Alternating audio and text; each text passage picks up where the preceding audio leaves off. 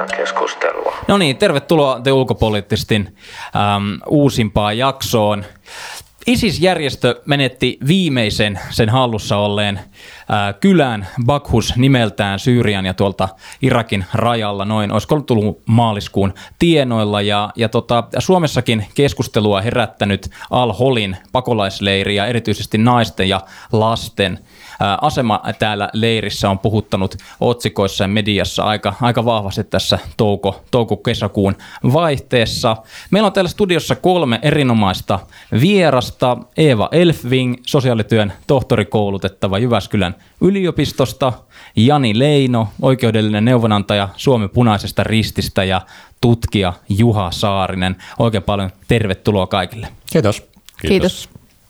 Tota, lähdetään liikkeelle tässä kartoituksella ja oikeastaan taustoituksella paremmin sanottuna, että, että tota, Juha, jos antaisit pienen alkunotkautuksen siitä, että, että missä kohtaa tai missä me mennään Syyrian sodan näkökulmasta tällä hetkellä ja miksi näistä pakolaisista juuri nyt puhutaan niin paljon? No, Syyrian konfliktista on vähän vaikeampi sanoa, koska se on, on kuitenkin sellainen pidempi saaga, jota mä en seuraa itse kovin läheisesti. Et mä keskityn niin paljon tähän ISISiin, että toi konfliktin kokonaisluonne on, on jäänyt mullekin vähän, vähän vieraaksi, että mikä länsimaissa on valitettavan usein, usein sekoitettu toisiinsa, on, on tämä ISIKsen käymä konflikti ja sitten tämä Syyrian konflikti, joka on olemassa tietysti paljon laajempi. Et varsinkin kun me puhutaan näistä ISIKsen alueelta tai vapautetuilta alueelta paineista perhe, perheistä, siihen sitten tietysti sisältyy paikallista väestöä, isistaistelijoita, vierastaistelijoita sekä heidän perheenjäseniä, lapsia, vaimoja. Tämä on se, mikä on herättänyt aika paljon länsimaissa huomiota jo useita kuukausia. Se, mikä tästä tekee ajankohtaisen Suomen tapauksessa, on tämä Ylen uutisointi nyt useamman viikon takaa. Taitaa olla, kun Ylen Antti Kuronen kävi Syyriassa tällä Al-Holin leirillä haastattelemassa viittä muistaakseni suomalaisnaista, joiden kommenttien mukaan leirillä on yksitoista Suomesta lähtenyt tai Suomen kansalaista, aikuista naista sekä oliko neljäkymmentäneljä lasta. Mm, kolmekymmentäkolme taas oli jossain, jossain Yle Uutisissa, mutta en... kolmekymmentäkolme joo, aivan. Tämä oli neljäkymmentäneljä, oli tämä kokonaisluku. Joo. No minkälainen, siis jos ajatellaan, että nämä, nämä lapset ja nämä ä, naiset ovat täällä, itse asiassa varmaan terminologisesti voisi käyttää pienen puheenvuoron siitä, että ovatko he ISIS-vaimoja vai keitä he ovat sitten siellä pakolaisleirillä, mistä puhutaan tänään, mitä nimeä käytetään? Niin, mä voisin sen sanoa omalta osaltani, että meillä tuossa ulkopoliittisessa instituutissa oli yksi tilaisuus, jossa mä nimenomaan nostin esille, ja kun muakin on haastateltu tuota, tiedotusvälineissä, on haluttu puhua näistä ISIS-vaimoista ja ISIS-lapsista. Ei ole mitään sellaisia, on aikuisia ja on lapsia, ja tänä päivänäkin kun puhutaan tosi paljon sukupuolten tasa-arvosta, niin hieman myös ö, tämmöinen tietynlainen ajattelumalli heijastuu siitä, että me puhutaan naisista ja lapsista vaan ö, osittain sen takia, että esimerkiksi naiset voivat, ja se tulee varmasti tässä vielä esillekin, niin osallistua taisteluihin, mutta samalla tavalla miehet voi olla myös osallistumatta taisteluihin, jolloin tavallaan tästä pitää niin kuin luopua, että mikä se rooli sen sukupuolen osalta on. Ja, ja, ja sitten vielä, jos lisätään näitä vaimoja, niin, niin ainakin itse olen kokenut, että tämä julkinen keskustelu on siinä mielessä suoraan sanottuna välillä demonisoinut tai uhrittanut sitten, että joko puhutaan vaimoista niin kuin heillä ei olisi mitään niin kuin rooleja, että he nyt on vaan näitä raukkavaivoja, taikka sitten on lähestymistapa ollut se, että niin, että kyllähän hekin osallistuivat näihin taisteluihin ja tekivät sitä, jolloin sitten taas niin kuin se, että osa teki sitä, niin leimataan ö, koko joukko ja, ja, ja tota, sen takia nämä leimat, terroristit ja natsit ja muut, niin nämä on vähän huonoja, koska ne sumputtaa ihmiset yhteen ja se on hirveän tärkeää tässä keskustelussa, varsinkin kun nyt sanotaan näin, että itse olen katsonut, että millä semmoisella huolella puhutaan heistä niin kuin yhtenäisenä joukkona. Ja, ja joku palataan siihen nyt noista, että esimerkiksi Al-Holin pakolaisleirillä yhdeksänkymmentä prosenttia on naisia ja lapsia, niin, niin tavallaan se, että miten heistä sitten puhutaan turvallisuusuhkana, niin, niin, niin se on se, että tässä itse olisin kyllä hyvin tarkka ja, niin kuin just, ja, ja, ja varsinkin kun oikeudellisesti sillä sukupuolella ei ole merkitystä, vaikka se toki tietyissä konteksteissa voi indikoida, että siinä yhteiskunnassa todennäköisesti kyseisen henkilön rooli oli tietynlainen. Mm. Näillä leireillä vallitsee no median lähteiden mukaan ja ihan ymmärrettävästikin varmasti niin humanitaarinen kriisi. Eeva, pystytkö hieman kuvaamaan sellaisia asioita ja, ja tota, päivittäistä rutiinia, joita nämä leirillä olevat kohtaavat? No hirveän vaikea sanoa, kun ei ole siellä itse ollut, että mitä siellä nyt sitten tapahtuu, mutta en mä tiedä, onko niin kuin syytä olettaa, että juuri tällä kyseisellä pakolaisleirillä oli, olisi nyt sitten, tai onko se nyt vankileiri, miksi me sitä kutsutaan, mikä se on, Juha? Öö, no siis kyllä mä itse käyttäisin ehkä termiä pakolaisleiri, vankila se ei ainakaan ole, ja vankileiri ei ole oikeastaan sellainen niin kuin analyyttinen termi. Niin. Niin, että, että, että tavallaan niin kuin, että miksi tämä, tämä juuri tämä pakolaisleiri olisi nyt sitten jotenkin niin kuin olosuhteiltaan tai, tai olemukseltaan jotenkin kauhean erilainen kuin, kuin muut pakolaisleirit. Toki nyt me voidaan olettaa, että, että ne niin kuin yksilöt siellä ovat osallistuneet tietynlaiseen toimintaan tai ovat tietynlaisen, tietystä syystä siellä, mutta että eroako se nyt sitten muista pakolaisleireistä? Joo, tämä on hyvin mielenkiintoista sinänsä, että tästä Al-Holin leiristä on, on tullut sellainen symbolinen Öö, tai oikeastaan ihan suoranainen symboli tästä öö, Isiksen fyysisen kalifaatin romahtamisesta ja kuinka ne perheet, jotka on asunut tämän kalifaatin alaisuudessa, on, on sitten pakkautunut näille tietyille leireille, koska he ei enää voi elää Isisin al- alaisuudessa. Mm. Et noita vastaavanlaisia leiriähän on muutamia vähintään ja sit siihen tulee vielä vankilat päälle, missä on, on miespuolisia henkilöitä, jotka ovat joko olleet taistelijoita tai on oletettu, että ovat taistelleet. Janilla oli tähän joku ajatus. Joo, että jos me, jos me tota, puhutaan Koillis-Syyriasta, missä Al-Holli on, niin sillä alueella on, on ymmärtääkseni, mä tässä viime viikolla tarkistin kansainvälisellä punaiselta ristiltä, niin noin satatuhatta ihmistä on näissä leireissä. Ja, ja tuota, nämä leirien määrät Al-Holli on reilu seitsemänkymmentäneljätuhatta ja se on noussut yli kuusikymmentätuhatta sitten viime joulukuun. Mitä tulee nyt näihin yleisiin tilanteisiin, mä en ole meidän operatiivisen puolen asiantuntija, joten mä puhun hyvin varovasti tässä näistä, näistä humanitaarisista puolista, että tota, mut, mut, mutta sen tiedän, että ja se viesti on, kun mä oon puhunut tuonne kansainvälisen Punaisen Ristin suuntaakin, on, että kyllä tämä leirinä on hyvin poikkeuksellinen osittain sen takia, että nämä paikallisviranomaisilla ei yksinkertaisesti ole ollut resursseja siihen, että tulee näin suuri määrä ihmisiä, jotka pakenee sotaa. Tässä taas terminologian perheet, jotka asuivat Isisin alueella, taas viittaa siihen, että olemme yhdessä samaa linjaa, kun hyvin moni sieltä alueelta on yksinkertaisesti painut taisteluja ja sotaa.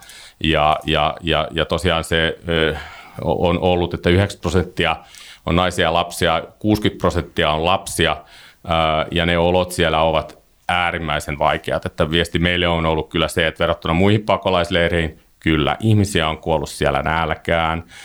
Siellä on paljon, se ei toki sano kaikesta, puhutaan isoista vääristä ihmisistä, mutta tavallaan mullekin niin kuin on pistänyt silmään se, että miten avoimesti kansainvälinen Punainen Risti, joka siellä paikan päällä on, ei ole ainoa, niin, niin on viestittänyt siitä, että kuinka todella, todella haastavat olot siellä on, että, että ja ihmiset on niin kuin kuollut sellaisiin tauteihin, joihin pystytään niin kuin puuttumaan. Että, ja sitten tokiaan, tosiaan se myös se tosiasia on, että hyvin moni näistä, ketkä on painut sotaan, niin he ovat saattaneet haavoittua siinä sodan käynnistä, eli, eli se tarve sille lääkinnälliselle hoidolle esimerkiksi on niin kuin todella, todella merkittävää, että, että viime viikolla sinne perustettiin kenttäsairaala ja, ja, ja tota, sillä pyritään sitä lieventämään, mutta, mutta ne olot siellä tällä hetkellä ovat niin kuin äärimmäiset ja, ja, ja viesti on ollut myös se, että se liittyy siihen, että se, se on niin kuin paikallisviranomaisille todella suuri haaste. Hmm.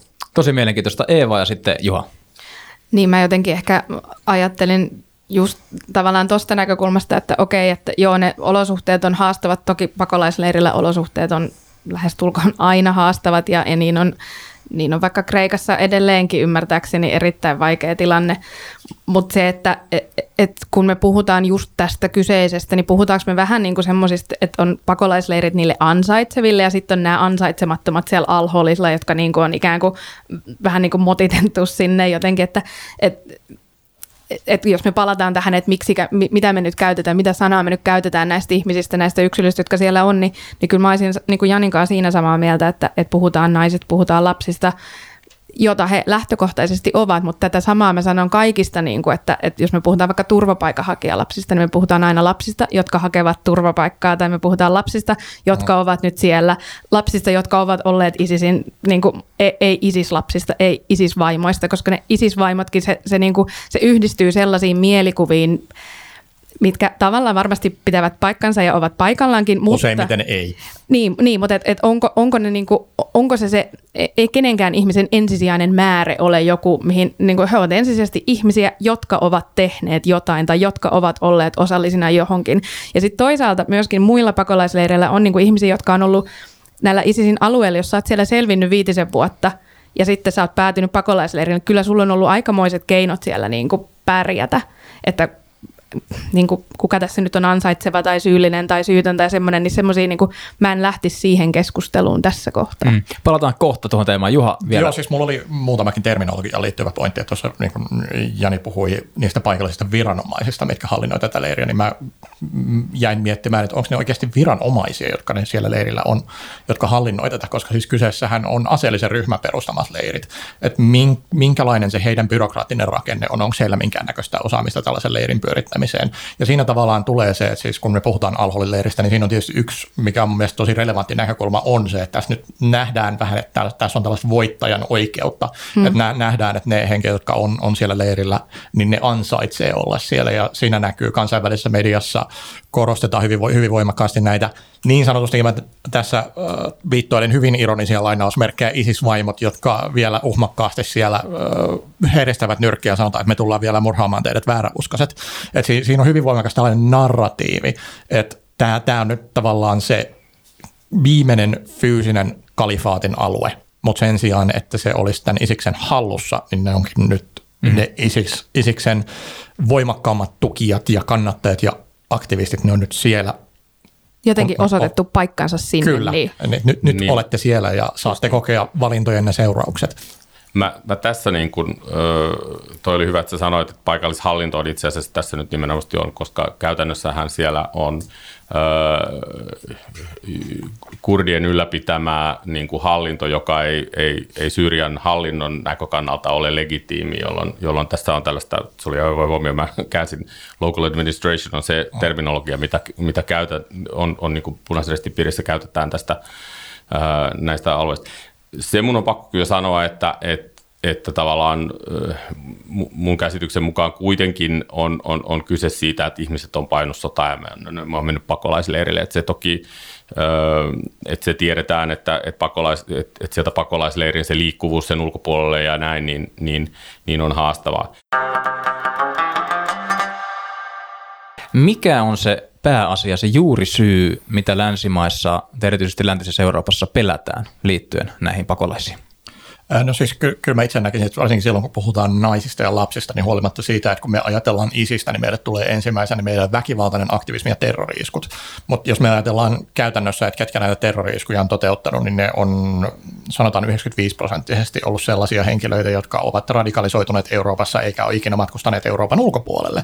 Tai siis äh, niin kuin jihadistissa viitekeyksissä ei, ei ole käynyt matkus- matkustanut ulkomaille sotiakseen siellä tai hankkiakseen terrorikoulutusta. Että tällainen hyvin pieni vähemmistö on tietysti ollut olemassa, ja nämä iskut on ollut poikkeuksellisen tuhovoimaisia, joka tarkoittaa, että tämä on sellainen, jotka varsinkin turvallisuusviranomaisten pitää ottaa tämä elementti hyvin, hyvin, hyvin vakavasti, mutta käytännössä kun me puhutaan tällaisesta vierastaistelijaliikkuvuudesta Syyriaan ja Irakiin, joka on suurempi kuin kaikki konfliktit jihadistisen liikehdinnän viitekehyksessä edellisen kolmenkymmenen vuoden aikana, niin meillä on hyvin hutera empiirinen pohja.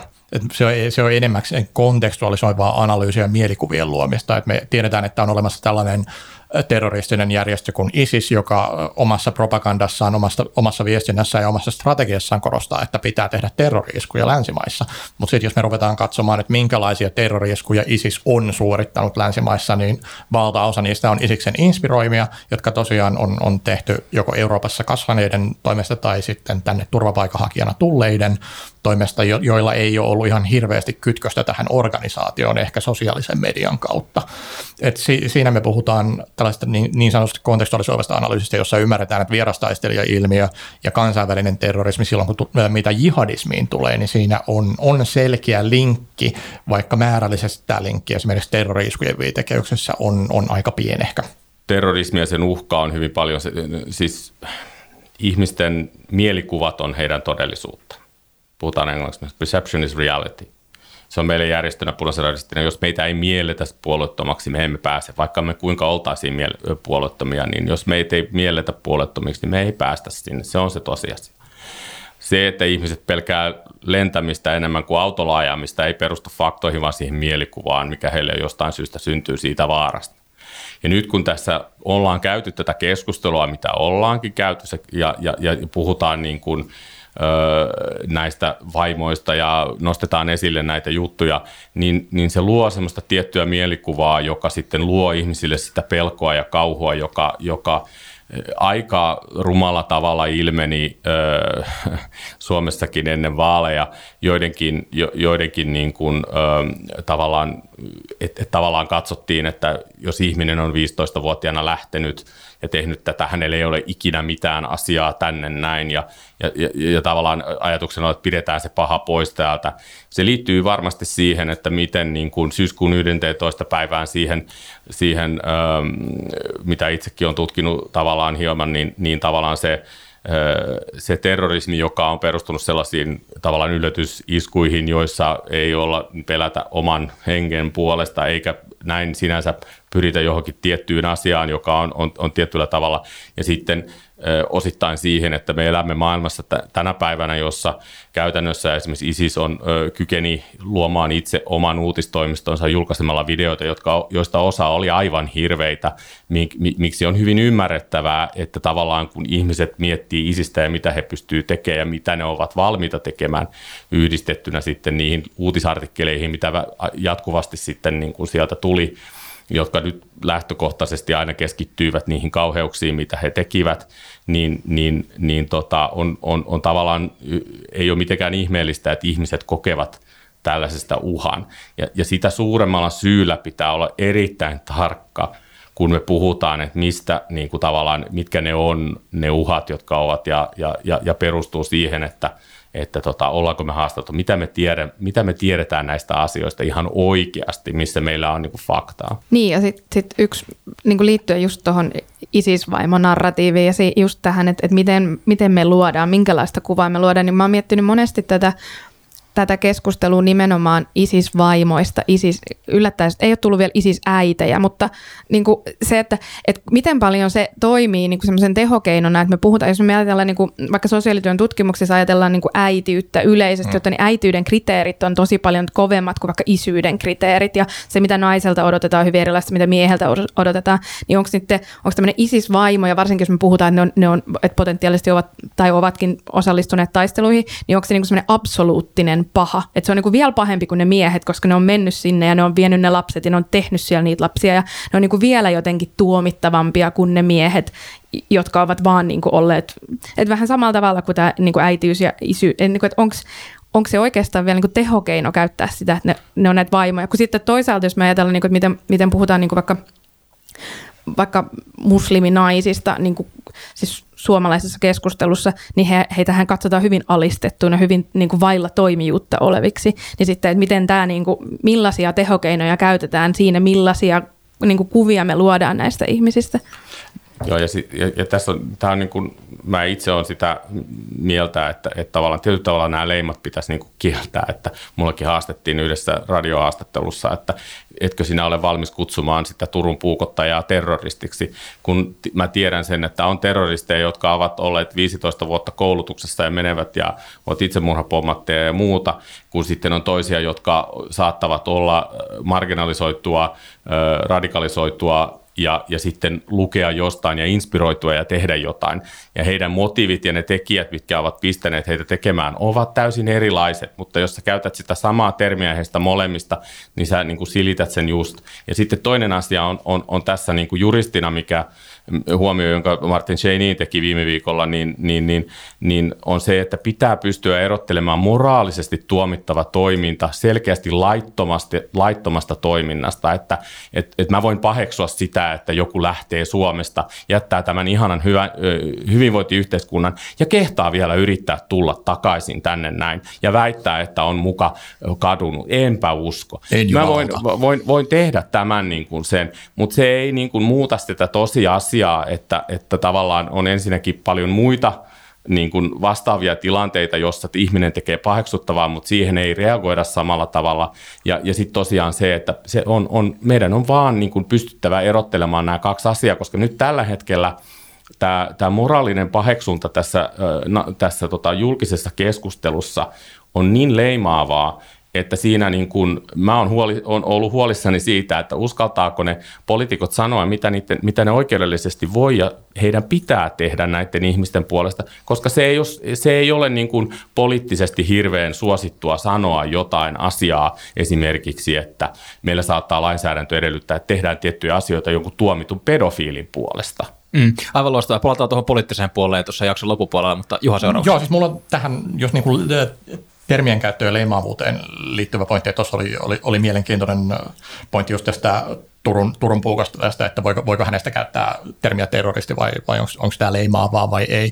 Ja mulla on tietysti äh, jihadismin tutkijana, mä itse käytän mieluummin termiä jihadismi, koska mun mielestä se on paljon analyyttisempi ja siinä ei ole sitä normatiivista painolastia. Äh, mutta sitten mitä, mitä tulee just tällaisiin termeihin kuin terrorismi tai, tai radikalisaatio tai, tai väkivaltainen ekstremismi, niin pitää aina ymmärtää, että silloin kun niitä käytetään julkisessa keskustelussa, on ihmisiä, jotka tulkitsee näitä termejä tarkoituksellisesti väärin tai eri tavalla kuin niitä on, on pidetty käyttää, jo, jolloin meille tulee hyvin, hyvin helposti tällaisia ylilyöntejä siitä, että ei saa käyttää näitä termejä, nämä on leimaavia. Ja se on ollut mulle äärimmäisen turhauttavaa jihadismin tutkijana tai poliittisen väkivallan tutkijana, että sellaisia termejä, joita mä määrittelen hyvin huolellisesti ja sanon, että tässä on nämä syyt, miksi mä käytän, ja tämän takia tämä on analyyttisesti mun mielestä tarkin termi. Ja sitten siihen tulee sellainen tyyppi, joka on lukenut iltapäivälehdestä, että näitä termejä on käytetty ihan, ihan täysin ristiin määrittelemättä, että nyt tässä on tällainen leima, ja mun mielestä se on tos, tosi ongelmallista sinänsä, ja se tulee tähän toiseen sun pointtiin, jossa on, on tämä moraalinen paheksunta jotain osoitettu. Mä oon sitä mieltä, että se niin kun moraalinen paheksunta, kun tulee siihen, että mitä tälle pitäisi tehdä, puhutaan sitten ongelmasta tai haasteesta. Me voidaan, voidaan puhua väkivaltaisista ekstremisteistä, jotka on Suomessa tai jotka on matkustanut konfliktialueelle. Niin moraalinen paheksunta ei ole millään tavalla hyödyllistä, jos me pohditaan sitä, että mitä tälle pitää tehdä. Mutta meidän pitää ottaa huomioon se, että siis me puhutaan poliittisesta aktivismista ja me puhutaan sosiaalisesta aktivismia. Ja tällaisiin valintoihin, joita näissä viitekehyksissä tehdään, voidaan ihan hyvin osoittaa moraalista paheksuntaa, mutta se pitää tunnustaa, että tästä ei ole mitään hyötyä silloin, kun pohditaan, miten tähän reagoidaan tai mistä tämä johtuu. Mm. Eeva. Niin, siis asia, jota rakastan suuresti, sosiaalityö. Sosiaalityössä puhutaan paljon, koska me siis sosiaalityössä kohdataan ihan tosi paljon myöskin pahaa. Siis me uskotaan ihmiseen, me lähtökohtaisesti halutaan pitää, niin kuin ajatella, että kaikki ihmiset ja kaikissa ihmisissä on hyviä puolia ja sitten on, on niitä pahoja tai huonoja puolia. Ihmistä ei koskaan tuomita, teot tuomitaan. Ja siinä ehkä se niin kuin moraalinen paheksunta sitä ihmistä kohtaan ei auta yhtään mitään. Jos jotain, niin se vie poispäin ratkaisusta. Niin, no tuossa tulee tutkijalle heti, heti kommenttina se, että siis mitä pahuus tarkoittaa ja mitä siellä selitetään. No se ei ole analyyttinen termi millään tavalla. Ihan sama, mm. kun joku käyttää termiä aivopesu. Se ei mm. tarkoita oikeasti mitään. Otetaan mitä Jani, Janin kommentti tähän vielä ja siirrytään seuraavaan teemaan. Mä, mä tuosta Juhan kommentista sen verran niin kun nostan esille, että okei, okay, ensinnäkin se, että moraalinen paheksunta saattaa olla hyödyllistä, jos se, sillä on vaikutusta siihen ilmiöön tai johonkin muuhun. Että jos puhutaan, puhutaan esimerkiksi nyt meillä puhuttu vihapuheesta ja, ja, ja että et tavallaan juristin sananvapauden nimissä voi sanoa paljon asioita, mitä on, niin kuin, on, on huonoja ja ilkeitä asioita, mutta ei välttämättä ole laittomia. Mutta se, että me yhteiskunnassa paheksutaan sitä, että ihmiset äh, haukkuu tai kysyy tai oli se, että puhuu, kysyy naisilta aina, että se ei ole laitonta kysyä kaikilta naispolitiikoilta, että miten sinä nainen pystyt yhdistämään työn ja, ja perhe-elämän. Mutta se on väärin. Niin, mutta jos me paheksutaan sitä yhteiskunnassa tarpeeksi, niin ehkä ne toimittajat ei rupea sitä kysyä tai sitten kysyy sitä myös mieheltä. Ja tämä on sen takia, sillä tavalla tämä moraalinen puoli tai tavallaan tämä muu puoli, sillä on, todella, sillä on iso merkitys siihen, että, että tavallaan, koska silloin me voidaan opettaa ihmisiä käyttämään sitä sananvapautta niin sanotusti asianmukaisesti, sivistyneesti ja näin, koska se mikä on laillista ja laitonta ei ole välttämättä niin kuin asiallista ja ei-asiallista. Se on se, mm. se on se ensimmäinen. Sitten tuohon terminologiaan mä, tässä niin kuin mä itse haen tietenkin, kun mä lähestyn näitä niin, niin Juha on täysin oikeasta, että jos me puhutaan ilmiöistä, niin silloin on pakko kategorisoida, on pakko määritellä ja käyttää tietyllä tavalla tämmöisiä kuvaavia termejä kuin terrorismi tai ö, terroristi tai jotain näin. Mutta kun me mietitään sitten taas niin kuin varsinkin yksilötasolla, niin ö, kun mäkin näen sen, että ihmisiä niin kuin tavallaan ei ole kyse pienintäkään epäilystä, että Turun puukottaja syyllistyy terroristisessa tarkoituksessa tehtyyn rikokseen, kuten se on meillä määritetty rikoslaissa. Hän syyllistyy niihin tekoihin, mutta samalla tavalla kun ihminen voi syyllistyä rasistisiin tekoihin ilman, että hän on niin kuin perustavanlaatuisesti rasisti, koska on sitten näitä, jotka uskovat valkoisen ihmisen niin kuin ylivoimaan ja, ja tuolla marssivat ja, ja tekevät jotain. Ja sitten on niitä ihmisiä, jotka, joilla on ennakkoluuloja ja saattavat joissain tilanteissa tehdä sellaisen asian, joka on niin kuin rasistinen. Ja sen takia nämä, niin kuin, tavallaan näissä se yhdistyy varsinkin sit, jos siihen narratiiviin liittyy pelko. Ja, ja sitten semmoinen tietty olettamus, niin, niin, ja varsinkin puhutaan terrorismista, mm. että se ruokkii sitä ihmisten pelkoa, niin tavallaan se niin kuin Jenkessäkin annetaan heille voittaa, koska me, me, me syötetään sitä narratiivia, mitä he haluaa, että Kyllä. me uskotaan. The Ulkopolitist. Hei, tota, siirrytään seuraavaan palapelin palaan, mikä tässä on, ja, ja nyt puhutaan hieman lapsista. Ja, tota, Eeva, jos sä pystyisit antamaan kuvauksen siitä, että miten tämä tilanne, jos ajatellaan, että on naispakolaisia tai naisia, jotka ovat pakolaisina, ja sitten lapset, jotka ovat pakolaisina, niin miten heidän roolinsa, jos ajatellaan vaikka Suomen näkökulmaa, niin tässä tapauksessa eroavat? No siis, niin, puhutaanko me nyt niistä siellä leirillä olevista Kyllä. suomalaisista lapsista, puhutaan Suomen kansalaisista? No silloinhan he ei Voidaanko pak- lanseerata termi ISIS-pakolainen niin. tässä ja nyt? Niin, hehän eivät tule Suomeen pakolaisina. He, he ovat Suomen kansalaisia, jotka tulevat Suomeen. Se, millä he tulevat Suomeen, tulee, löytyykö jonkinnäköistä konsuli... Siis se on hyvin mielenkiintoinen kysymys, mutta... Eikö tässä ollut epäselvyyttä siitä, että miten, jos ollenkaan, heitä tuodaan? No epäselvyyttä on kai ollut siinä, että, että lähdetäänkö sieltä hakemaan. Ja, ja paljon on, niin kuin itse ainakin, toki mä oon ehkä tietynlaisessa kuplassa tässä, mutta että on, on niin kuin keskustelua siitä, että no miksei se lastensuojelu lähde sitä, niitä hakemaan sieltä, niin ei se, ei se suomalainen lastensuojelu sieltä niitä kyllä lähde hakemaan. Et sitten toki kun he tulevat tuosta lentokentälle, niin siellä on varmasti... Niin kuin, Vantaan sosiaalipäivystys luultavasti vastassa. Eikö tässä sellainen pirullinen, äh, saat Jani tässä ihan, ihan kohta kommentoida, mutta mä mietin sitä, että näiden lasten hakeminen, niin eikö se edellytä näiden vanhempien hyväksyntää, siis lupaa siihen? Siis matkustusasiakirjojen saaminen varmasti edellyttää vanhempien luvan saamisen ja se, että jos heille matkustusasiakirjoja ottaa, heitä ei voida todentaa, että he on Suomen kansalaisia, niin mä tiedän, miten niitä sieltä saataisiin. Mm, Janilla on. Niin ehkä tietyllä tavalla tämä kysymys heijastaa, mihin palatakseen tuosta, mistä aloitettiin, eli tämä, mistä me lähdetään nyt. Me lähdetään keskustelemaan siitä, että, että mitä täytyy tehdä, jotta me voidaan tuoda vain ne lapset tänne Suomeen. Mm.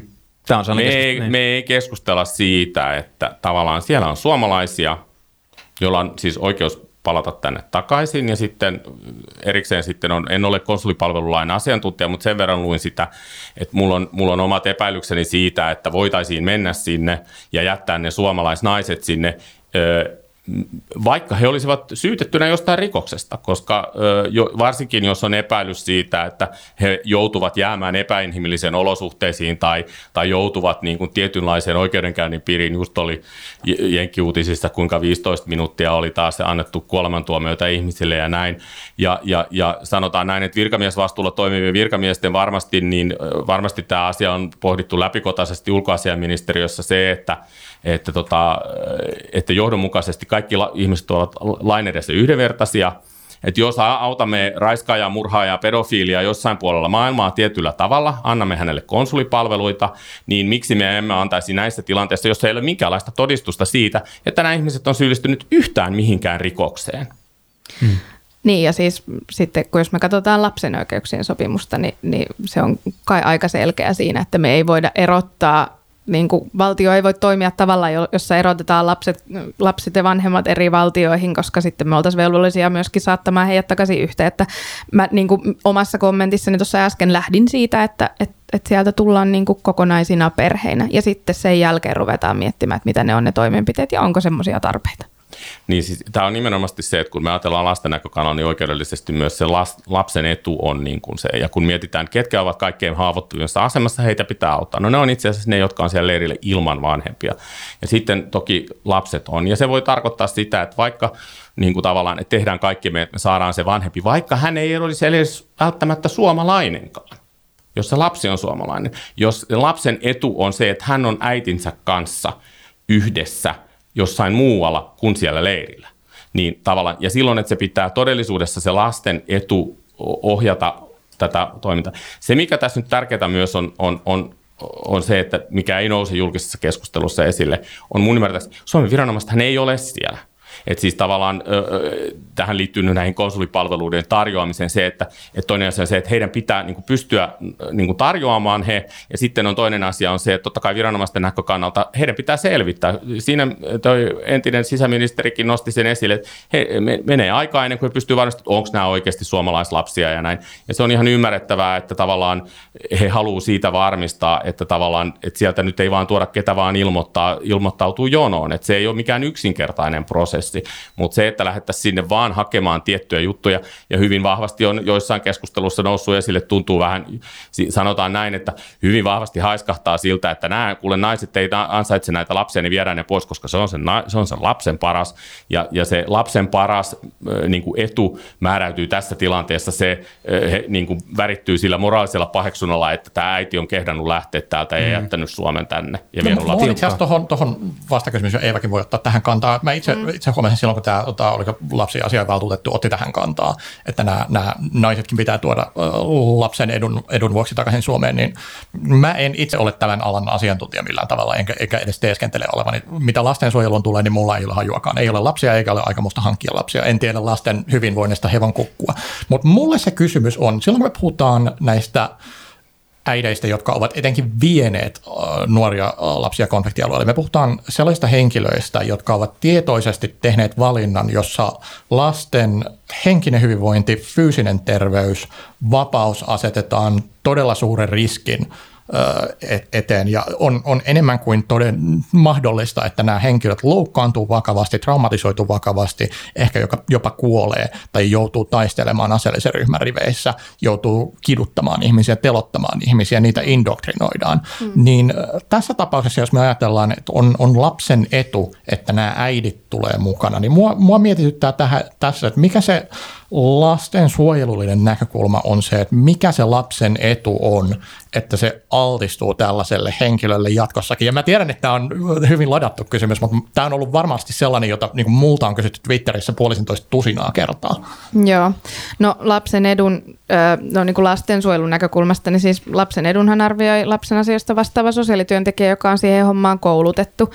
Tuota, nyt sitten se, että, että onko se lapsen etu aina olla vanhempansa kanssa, niin ei ole. Ja siitä syystä meillä on se lastensuojelulaki, joka, joka arvioi niin kuin sitä lapsen etua suhteessa sen vanhempan, vanhemman kanssa olemiseen. Mutta lapsella on lähtökohtainen oikeus molempiin vanhempiinsa ja oikeus olla, olla niin kuin vanhempiensa kanssa. Että, et ei, ei mun kateeksi käy niitä kollegoja, jotka sen arvioinnin joutuvat tekemään, mutta siinäkin kohtaa, kun se tehdään, niin pitää oikeasti arvioida sitä niin kuin lapselle tosiasiallisesti aiheutunutta haittaa, ei sitä, että mikä kuinka tuomittavana mä pidän tämän ideologian, jota tämä vanhempi ehkä edustaa. Ei, mutta myös se, että siis tämä lapsi on saattanut viettää vuosia konfliktialueella. Kyllä, kyllä, kyllä, kyllä. Ja se, se onkin erittäin haastava asia. Siinä nostan hattua niille kollegoille, jotka sen tekevät, mutta että, että se, se, on niin kuin, se on niin monimutkainen ja haastava kysymys, että, että mä en lähtisi niin kuin siihen vastaamaan silleen, että, no meidän, että me tehdään näin tai me tehdään noin, koska siinä on tosi paljon asioita selvitettävänä. Kaikille niille lap, lapsille ei ole tapahtunut samanlaisia asioita. Lapset, niin kuin jokainen tilanne arvioidaan yksilöllisesti. yksilöllisesti jokaisen lapsen,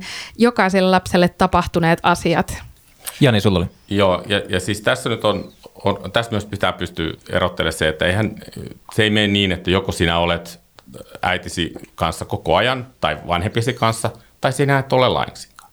Että jos me nyt ei oteta ollenkaan kantaa siitä, että kun mä oon hyvin vahvasti ehkä sitä mieltä, että, tai epäilen, että se voisi olla, itse asiassa Suomi on velvollinen tuomaan ne kaikki tänne riippumatta siitä, mutta sanotaan näin, että se olisi vaihtoehto, että jätettäisiin ne äidit sinne niin sanotusti, niin eihän se niin kuin tavallaan ole se ra- tavallaan, kun ratkaisu voi olla, että tuodaan tänne näin samalla tavalla kuin meilläkin joku ihminen, joka on tuomittu rikoksesta, niin se, että hän ei missään nimessä saisi niin kuin huoltajuutta, että lapsi voisi olla hänen hoidossa, mutta se ei saattaa olla kuitenkin, että hänellä on oikeus tavata lasta aina silloin tällöin, jolloin sekin niin kuin tavallaan se, että ne, ne niin kuin äidit tuodaan tänne, ei tarkoita sitä välttämättä, että he ovat yhdessä koko ajan täällä, jos siihen tekee se arvio. Mä en ole tosiaan, en ole myöskään tämän alan asiantuntija, mutta tavallaan tässäkin heijastuu se, että joko heidät jätetään sinne, Ja jos he tulee takaisin, niin silloinhan se tarkoittaa, että ne asuu yhteisessä perheessä ja äidillä on mahdollisuus indoktrinoida tämä lapsi ja sitten sit tulee terroristi. Tämä on se narratiivi.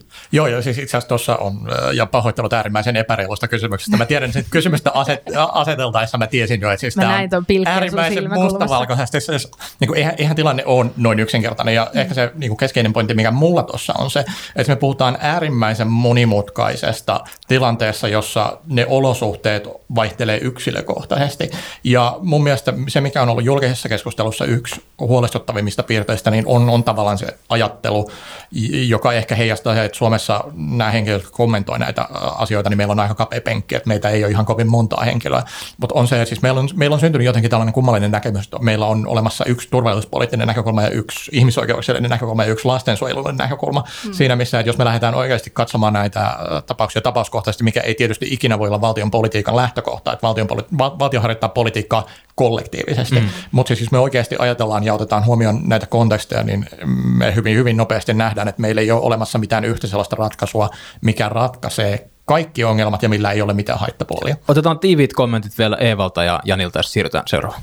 Niin sen verran vaan nyt, että, että, että, että tässä nyt, se on pakko sanoa kyllä tässä, että tässä ei nyt valitettavasti Suomi ei voi kollektiivisesti käsitellä näitä ihmisiä. Näillä ihmisillä on oikeus yksilölliseen käsittelyyn.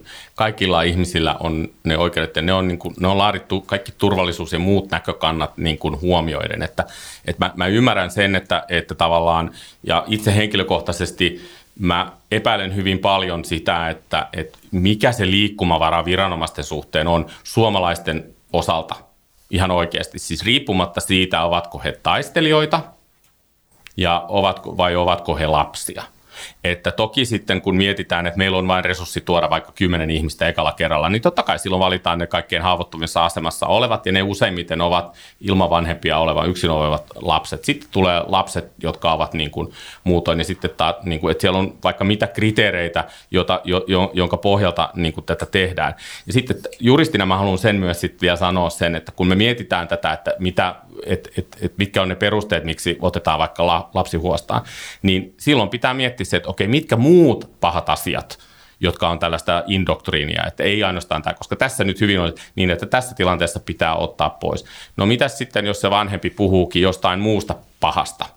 Niin, että ruvetaanko me analysoimaan, että jos vanhemmat opettaa, että älä luota lääketieteeseen, niin me otetaan sinut pois. Että se puhuminen riittää, ei se, että tekee jotain asiaa, koska jos me joltain ihmiseltä viedään lapsi sen takia, että hän puhuu tietyllä tavalla lapsen, silloin meidän pitää to- tehdä se myös toiselle, vaikka se aihe olisi vähän vastaavan, vähän erilainen, mutta näin. Ja kun tässä on just tämä poliittinen ja, ja moraalinen, joka on niin, niin vahvasti, niin, niin se ehkä, niin kuin mä juristina huomaan, että ihmiset ei mieti, että hei, meidän pitää sitten tehdä täällä näin toisin. Mm, kyllä, ja Eeva, olisiko tässä? Joo, just toi, juuri tuo. Että, että, että miten niin kuin, no ensinnäkin siis huoltajuushan pysyy, vaikka lapsi otettaisiin huostaan, niin vanhemmat huoltajat ovat silti huoltajia. Huostaanoton niin kuin, tähtäys on aina siihen, että, että perhe voi jatkaa yhdessä jollakin tavalla. Lapsen välitön tilanne turvataan, mutta työskennellään sitä kohti, että, että voidaan jatkaa yhdessä. Ja sitten on ihan hyvä kysymys niin kuin just tuo, että Että onko, onko nämä ihan oikeasti niin poikkeuksellisen, niin kuin lastensuojelun näkökulmasta, niin poikkeuksellisen vaikeita kysymyksiä? Siis poikkeuksellisen vaikea kysymys on se, että, että kuka lähtee ja, ja hakeeko ne joku sieltä. Mutta mut mä niin kuin en näkisi, että se on tässä kohtaa suomalaisen lasten, se on, niin kuin, se on meidän ulkoministeriön, se on, sisämin, se, on niin kuin, se on niiden asia päättää ja ratkaista. Ja sitten kun tullaan Suomeen, niin sitten tehdään se arviointi. Mutta onhan meillä niinku kaiken maailman leireiltä tulleita pakolaisia, joiden taustoista me ei tavallaan tiedä, emme tiedetä, mitä ne vanhemmat opettaa siellä kotona lapsille, eikä me heitä lähetä tuomitsemaan, tai, tai tiedetäänkin, tiedetään, että on vaikka tullut Saddam Husseinin hallinnosta, ja, ja täällä niitä lapsia vaan kasvatetaan, niin me ei, niinku, ei me niitäkään olla tuomitsemassa, että, että se, se on se tosiasiallinen haitta, mikä niille lapsille on, koituu siitä vanhemmat, tai on koitunut. Siis jos lapsi nyt on naitettu kolmetoistavuotiaana, niin se lienee aika selkeä, että lastensuojelu siinä kohtaa katsoo, että äiti vakavasti vaarantaa lapsen edun toteutumisen. Mutta siinäkin mun on pakko sanoa, että niinku juristina, että, että siinäkin varmasti arvio on se, että jos hän huomaa, siis niinku aidosti, hei hän katuu sitä, mitä hän on tehnyt, Että hän ei ole enää vaaraksi sille lapselle. Että tämä on, tämä on itse asiassa toinen asia, minkä mä unohdin sanoa, on se, että tässä keskustelussa myös heijastuu se, koska he joskus tekivät, niin sen takia he ei ansaisi tästä eteenpäin. Ja mä väitän sen, että et, ei vaikka en tiedä, mutta että, et, et tavallaan lastensuojelun näkökulmasta, että jos katsotaan, että hän oli ennen alkoholisti, hän kohdistui, mutta hän on nyt selvinpäin. Niin, niin se arvio on ihan eri, erilainen ja, ja se arvio pitää tehdä tästä päivästä eteenpäin. Ja sitä arviota tehdään jatkuvasti, mutta totta kai pitää katsoa, että mitkä ne on ne todennetut asiat, mitä siellä on tapahtunut ja mitä se lapsi itse kertoo. Että sille lapsellehan pitää tarjota mahdollisuus kertoa siitä kokemuksestaan. Mm, mm. Että, että kyllä mä, niin kuin, ja tämä on tosi epäsuosittu kommentti, mitä mä seuraavaksi sanon, mutta kyllä mä oon niin kuin vastaanottokeskuksessa tehnyt töitä vaikka viisitoistavuotiaiden tyttöjen kanssa, jotka ovat naimisissa ja, ja ovat, niin kuin, puoliso saattaa olla ihan hirvittävän tärkeä ihminen. Että et ei sekään niin kuin absoluuttisesti ole huono asia. Toki sitten jos me liitetään siihen asioita niin kuin ISIS ja pakkoavioliitto ja tämmöiset asiat, niin, sit, niin kuin, että se pitää aina katsoa se yksilöllinen tilanne. Mm. Siirrytään tähän viimeiseen teemaan ja, ja tota, ajatellaan vähän tuota Rinteen hallitusta, uutta hallitusta, joka aloittaa, ja sisäministeri Ohisalon pestiä. Jos me ajatellaan tätä työtä, mitä tässä nyt on edessä, niin milloin tämä palaajien kysymys ratkaistaan? Onko se tänä vaalikautena? Kyllä siis kyllä mä näkisin, että tämä Suomen linja, mikä tähän mennessä on ollut se, että tavallaan jätetään heidät sinne oman onnensa nojaan ja yritetään tasapainotella, että mitä tehdään lasten kanssa, niin se ei, ei ole sellainen niin kuin täydellinen ratkaisu, se on itse asiassa aika kaukana siitä, mutta se ei ole myöskään pidemmän aikavälin ratkaisu, että se on ollut sellainen tilapäinen, että nyt niin kuin pelataan aikaa siihen asti, että on vaalit ja nyt on, on vaalit käyty, uusi, uusi hallitus on asettu ja Maria Ohisalo on tosiaan uusi, uusi sisäministeri, niin mä näkisin, että se, hänen, hänen kaudellaan tähän nähdään uudenlainen linjaveto. Se, että muuttuuko se linja, kuinka paljon ja jos muuttuu, niin minkä suhteen, on, on vielä avoin kysymys. Mä en usko, että tämä ratkaisu jää identtisenä voimaan. Mm. Onko tämä, jos ajatellaan niin kuin sitä poliittista tai turvallisuuspoliittista kulmaa tai hallituksen ensitaipaleella, niin tuleeko tästä niin, kuin, niin sanottu kuuma peruna, mistä me puhutaan myöskin salomien jälkeen? Jani? Öö, sen verran tuohon tohon Juhan kommenttiin mä haluan lisätä sen, että, että tota, nyt mä olisin varovainen siitä, että mä vetäisin sellaisen johtopäätöksen, että edellinen hallitus teki päätöksen jättää heidät sinne ja odottaa yli, yli vaalien, koska öö, mun käsityksen mukaan hyvin paljon on tapahtunut öö, tota, valtionhallinnon sisällä, jossa on tehty se, Öö, niin kuin, öö, töitä tämän niin kuin asian pohjustamiseksi ja niin kuin tässä on jo käynyt ilmi, nämä ei ole todellakaan mitään yksinkertaisia asioita. Miten sä varmistat, että sä tuot kaikki, jotka tulee, ovat oikeasti Suomen kansalaisia tai ovat lapsia ja olet, miten sä hoidat sen, jos sä lähdet hakemaan, niin jos siellä on tietty määrä ihmisiä, niin tavallaan miten sä varmistat, että kaikki pääsee takaisin. Ja sitten on ihan oikeasti tämä juridinen niin kuin pohdinta siitä, että, että mitä velvollisuuksia on ja miten me varmistetaan, että kaikki saa sen yhdenvertaisen. Ja, ja, ja mä, mä epäilen, että, että tota, se voi olla, että, et, et, että joillekin oli poliittisesti sopivaa, että jäi tämmöinen mielikuva, että me emme nyt ota heitä tänne takaisin, kun oikeasti asioita valmisteltiin, taikka sitten Öö, tota noin, niin, mutta että voi myöhemmin sit sanoa, että me olemme kyllä tätä valmistelleet, mutta että ei niin kuin, koska mä kansainvälisen oikeuden juristina mä voin sanoa, ja sitten jos ajatellaan ihan perustuslakia ja perusoikeuksia, niin, niin, niin tota, mikäli Suomella olisi selkeästi mahdollisuus nyt niin kuin pystyttäisiin todistamaan, että Suomi olisi voinut hakea ne kaksi viikkoa sitten sieltä no problems, mutta se tehtiin tietoinen päätös olla tekemättä niin, ja sitten henkilö osoittaa, että minä, minua olen ollut epäinhimillisissä olosuhteissa, niin ihan ihmisoikeussopimukset periaatteessa edellyttää valtiota positiivisia toimia omien kansalaisten tai toimivallan piiriin kuuluvien ihmisten niin kuin epäinhimillisen kohtelun lopettamisen, heidän niin kuin oikeus terveyteen ja kidutuksen kieltoon ja Ja, ja elämään niin kuin edellyttää sitä, että valtio suojelee heitä. Ja tällaisessa tilanteessa ei olisi tehty, ei olisi tehty sitä. Mm. Et, et tavallaan, ja tämä nyt puhutaan pelkästään siltä näkökantilta. Sitten on erikseen just tämä konsulipalvelulaki ja kaikki muut, että, että tota, niin, niin, niin, et sinänsä se kiinnostavaa, mutta ihan sun suoraan kysymykseen, niin varmasti on. Tämä on niin kuin, tämä tulee olemaan niin kuin ihan, no näitä isompia toki, se on just, että mitkä syyt sitten saa nämä, nämä niin kuin meillä otsikoissa, että, että tota, vai, vai, vai kuoleeko se, että, että, että tavallaan tämähän räjähti käsiin, kun sienenellä haastateltiin suomalaista.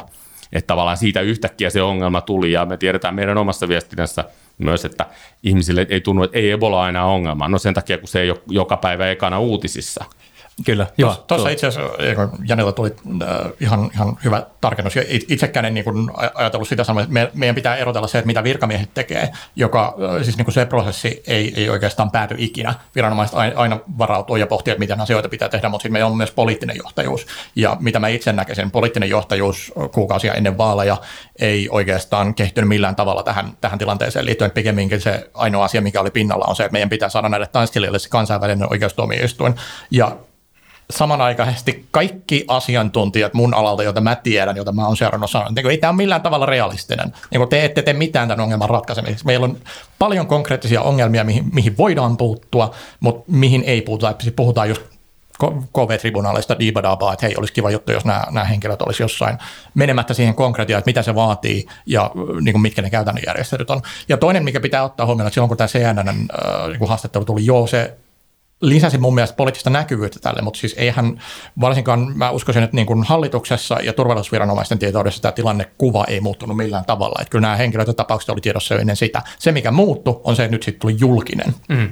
Jani, oliko se vielä? Joo, mä oon, mä oon täysin samaa mieltä, että tämä on tämä, on tää niin kun, ja ehkä nyt omalta kantilta, kun mä oon tehnyt, mä teen töitä konfliktien kanssa ja ollut lähdessä ja muussa, niin, niin, niin kyllä niin kun, ja nytkin tavallaan mitä ajatellaan, että terve, turvallisuusriski on. Mä oon ollut Israelissa katsomassa, miten niin kun pyritään saamaan palestiinalaisambulansseja liikkumaan checkpointtien läpi niin tavallaan, että ne ei ilmoita ja, mitä, ja mitä, niin kun, ö, miten helppoa siellä on niin kun tätä turvallisuusuhkaa ja muuta tehdä. Että, että tavallaan, että osittain tässä heijastuu se, että no me ei Suomessa nyt olla näille, näiden kysymysten kanssa oltu oikein niin kun sillä tavalla tekemisissä kuin muualla ollaan. Että jos pistetään niin kun perspektiiviin niin kun nämä asiat, niin, niin, niin tota, jos ajatellaan, niin kun, että neljäkymmentätuhatta vierastaistelijaa Irakissa ja Syyriassa, niin mietin niitä maita sitten, niin Kun, ja, ja, ja, ja et mitkä niin kuin on, on, on nämä turvallisuusuhat on niin kuin eri asia. Sitten toinen asia on liittyen, niin kuin minusta Juha nosti esille hirveän tärkeän asian, kaksi asiaa on se, että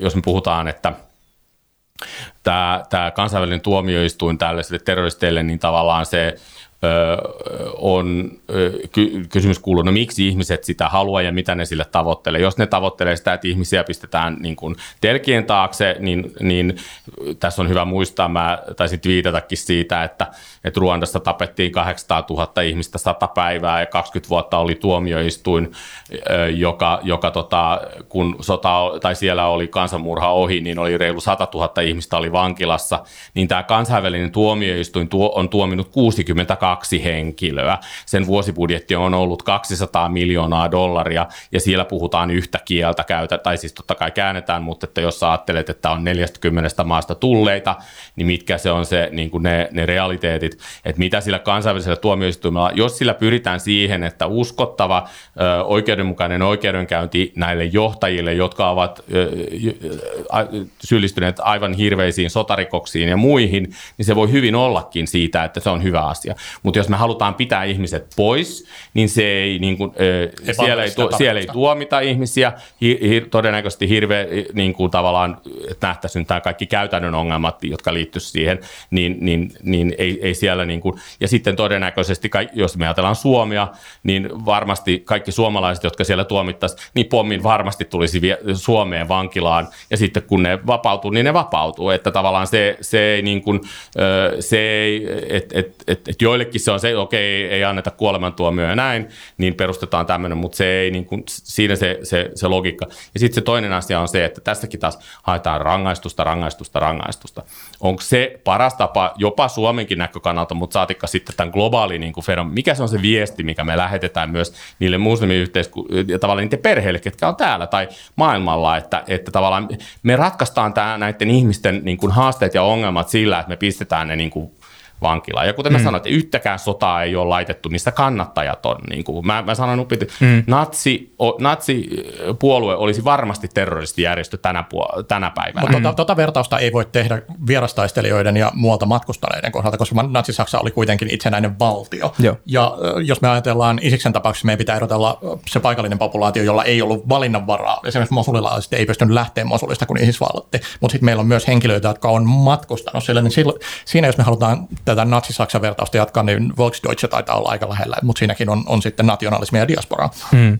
Tota, joo, siis mä just tuosta, että, että kun tämä on nyt jotenkin yhtäkkiä, niin että että onko se nyt yhtäkkiä tullut. Ja sitten musta tuntuu, että kauheasti kirjoitetaan semmoista, että ihan kun meillä jos niinku esimerkiksi kunnissa tai niinku viranomaisilla niinku minkäänlaista kapasiteettia tehdä yhtään mitään. Et, et suurin piirtein luetaan Hesarista ja sitten ruvetaan niinku tekemään suunnitelmia ja, ja heitetään jotakin hatusta, että voisiko näille tehdä näin. Et onhan meillä niinku, esimerkiksi se, meille tulee rajalle vanhempi jolla, tai lastensuojelutapaus. Meillä on ihan siis protokollat, miten toimitaan. Meillä on pakolaisleiriltä, kun tulee ihmisiä, on protokollat, miten toimitaan. Mitä kaikkea pitää tehdä, terveystarkastuksia, niin kuin siis, tai maahantulotarkastuksia, tämmöiset asiat. Että, et, et, niin kuin musta tuntuu, että tämä keskustelu on kauhean jotenkin semmoinen, niin kuin, että ihan kun tämä olisi nyt jotenkin ihan sikapoikkeuksellinen ja ei ikinä ole. Siis toki ilmiö on poikkeuksellinen. Si, se on varmasti, Suomen, Suomen näkökannalta. Niin, su, niin kuin, mutta siitä me ollaan varmaan samaa mieltä. Mutta se, että onko sitten ne ratkaisukeinot, kun he tulevat, kun he ovat täällä, niin poikkeaako ne itse asiassa? Meillä on lastensuojelussa on ihan normaali tilanne, että vanhempi on tutkintavankeudessa, vanhempi saattaa olla vankilassa. Meillä on lastensuojelussakin niinku omat säännöksemme siitä, että et, et jotenkin mua niinku hirveästi ihmetyttää se, että et ihan kuin niinku viranomaiset Suomessa ei jotenkin osaisi yhtään mitään suurin piirtein. Mm. The Ulkopolitist. Sen, sen mä sanoin, että tuossakin niin kuin tavallaan nyt pitää nyt pystyä erottelemaan. Tämä toinen asia, missä taas mä, mä koen niin kuin semmoista ju, osittain juristina ja osittain, kun mä mietin sodan oikeussääntöjen asiantuntijana, on se, että kun sodan oikeussäännöissäkin on, on selkeästi on eroteltu itse taistelutilanteessa ne asiat, jotka on suoranaista osallistumista taisteluihin, propagandan levittäminen, ihmisten rekrytointi, jopa aseiden luovuttaminen tai rahoittaminen, se ei ole suoranaista osallistumista taisteluun. Tukeeko se osa, sodan osapuolta? Kyllä tekee, mutta se to, taistelutilanteessa se ero merkitsee sitä, että toista, toista toisen saa tappaa siinä tilanteessa, ja puhutaan nyt henkilöistä, ja, ja, ja, ja toinen ei. Ja tavallaan on, on näitä eroja, ja se liittyy tähän näin, että tuet terroristi, niin, koska siis mitä se niin kuin tarkoittaa? Toki tässä nyt taas niin kuin lähdetään siitä, että niin, kaikki sinne alueelle ovat lähteneet tukemaan jotain terroristijärjestöä. Jos ei puhuta terroristi- oletuksesta, vaan teosta. Siis se, että sä muutat, muutat terroristisen järjestön mut, alaisuuteen, mut, ei se, ole millään tavalla niin kuin teoreettinen. Mutta eihän se, eihän se, mut siis samalla tavalla siis se, että miten me määritellään sitten, että mitkä ne on ne kriteerit, mitä jos sä muutat Itä-Ukrainaan? Mitä jos sä muutat, ö, olisit muuttanut ö, Tamilien alueelle Sri Lankasta? Mit, mitkä ne on ne kriteerit, jotka... Ja, ja siis se, mehän ollaan todettu, ensinnäkin, jos puhutaan nyt ihan niin kuin oikeasti, mietitään sotaa, ruvetaanko me sodan jälkeen tuomitsemaan siis oikeudessa ihmisiä, kaikki, jotka ovat alueelle matkustaneet. Niin kuin, mikä on siis se, miettikää käytännössä, mitä se tarkoittaisi. Ja mikä, mutta toinen asia on sitten ihan se, niin kuin se rikosoikeudellinen lähtökohta, että mitä väärää siinä, kun me, me pitää, tässä on tuntunut unohtuvan siis se, että länsimaisessa demokratiassa on omatunnon vapaus. Niin, mä oon käyttänyt, niin hirveätäkin kuin se on, niin ihmi, se ei ole laitonta, että joku ihminen uskoo, että pedofiilia pitäisi olla sallittu. Mm. Se, että jos hän tekee sille asialle jotain, mm. niin se on. Ja, ja, ja siis tässä tätäkin me palaan tähän moraaliseen paheksuun, että tavallaan, että joo, meidän pitää moraalisesti paheksua, että toi on väärin, että sä ajattelet noin.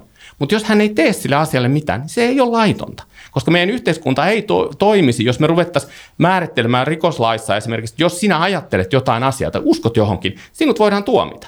Hmm. Mietti, mihin, niin kuin, minkälaisessa yhteiskunnassa me elettäisiin siinä, jos meidän ajatuksia kriminalisoidaan. Kyllä tulee Stalin vivahteet. Niin, ja eikä se ole lastensuojelunkaan tehtävä. Se ei ole lastensuojelun tehtävä sanoa, että, että, että sun vanhemmat ajattelee väärin, joten me toimitaan tavalla X. Niin kuin, että, ja Suomessa hei on tehty näin sotien jälkeen punaisten naisten lapsia, on, on, niin kuin, että sosiaalityöllä on tosi karmiva historia ja iso osallisuus kaiken maailman karmivissa ratkaisuissa, että senkin takia meidän täytyy olla hyvin tarkkoina tässä, että me ei yritetäkään tehdä lastensuojelusta niin kuin mielipidepoliisia tässä asiassa. Et, et jos, saat, jos sä täytät noi kriteerit, niin sit sä saat pitää sun lapset, mutta jos sä ajattelet tol tavalla, niin sit sä et saa pitää. Ei, niin se ei voi mennä. Varsinkin, kun sitten ei olla valmiita tekemään, että sun pitää miettiä, että miten muissa konteksteissa. Että kyllä mä, niin kuin, mä oon seurannut sen, sen verran, niin kuin, anteeksi, sorry, sorry if I'm breaking, niin kuin jotain, kerro jotain uutta, mutta ISIS ei ole ensimmäinen, niin kuin tavallaan, se ei ole ensimmäinen niin kuin taho, jonka toimesta on kuullut pahoja asioita. Mä oon työni puolesta kuullut niin hirveitä asioita sodan keskuudessa, jotka ei ole millään tavalla tekemisissä tämän kanssa. Ja niin kuin, et, et, et tavallaan se, että sitten mä kysyn, että no mitäs niiden suhteen, mitäs näiden suhteen. Ja siinä se tavallaan, mä väitän sen, että kun nimenomaan lainsäädäntö joutuu miettimään sen, että okei, että jos sä mietit, että pommin netissä niin kuin tämmöinen tekeminen on, pitäisi kieltää, koska se tukee ISISistä, niin no entäs se tyyppi, joka tekee sen niin kuin ihan omakseen ilokseen, mutta tekee sen ihan saman asian.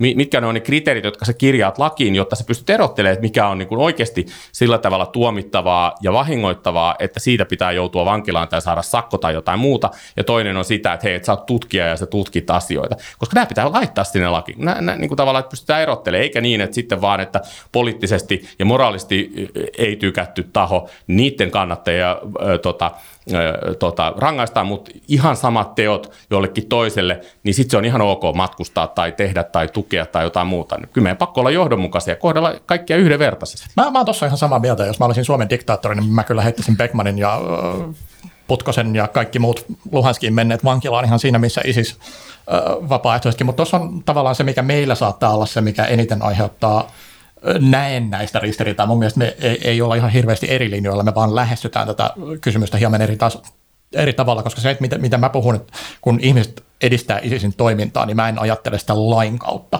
vaan mä ajattelen sitä sen organisaation kautta, mitä se organisaatio pyrkii ja miten nämä ihmiset omalla panoksellaan edistää tätä organisaatiota. Niin kun, jos me ajatellaan Suomen lainsäädännön tapausta, niin on olemassa monia eri mekanismeja edistää ISISin toimintaa ihan täysin laillisesti, joko konfliktialueella tai Suomesta käsin. Et se, että se, niin kun, miten tästä vaikuttaa vai pitäisikö sen edes vaikuttaa lainsäädäntöön, on, on sellainen kysymys, johon mulla ei ole ihan selkeitä vastausta, koska mä en ole millään tavalla lain asiantuntija. Olla kalkkiviivoilla, otetaan viimeistä kommenttia. Niin. Lastensuol- pidetään se lastensuojelun erossa sieltä Al-Holin leiristä ja sitten kun ne tulee tänne, niin sitten luotetaan siihen, että kyllä meillä kunnissa on aika kovia tekijöitä ja niin kuin viranomaisissa osaamista ja sitten jos ei ole osaamista tai, tai se mikä niin kuin puuttuu kaikista eniten on tutkimustietoa, että voitaisiko me mahdollistaa, että tästä saisi sitä tutkimustietoa käytettäväksi. No antakaapa viranomaiset tutkijalle rahaa, niin no, tutkija tekee se tutkimusta. Niin.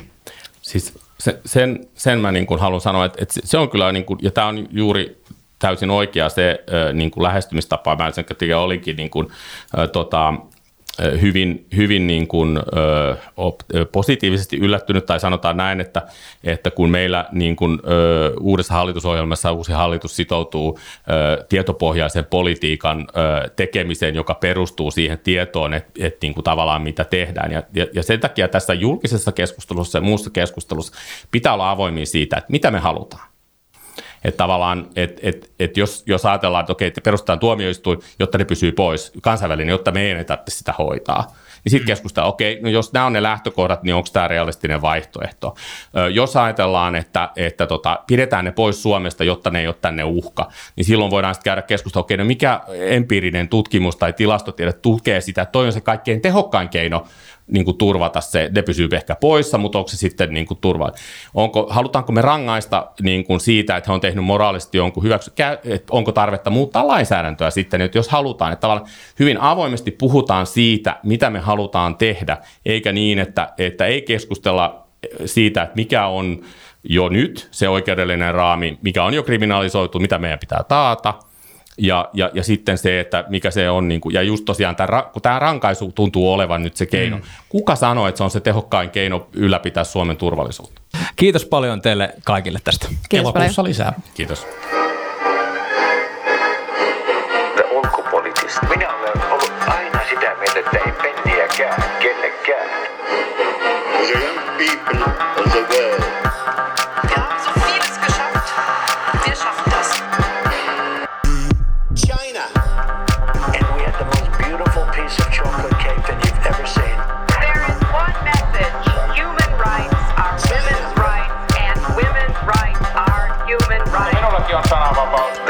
Ulkopoliittista.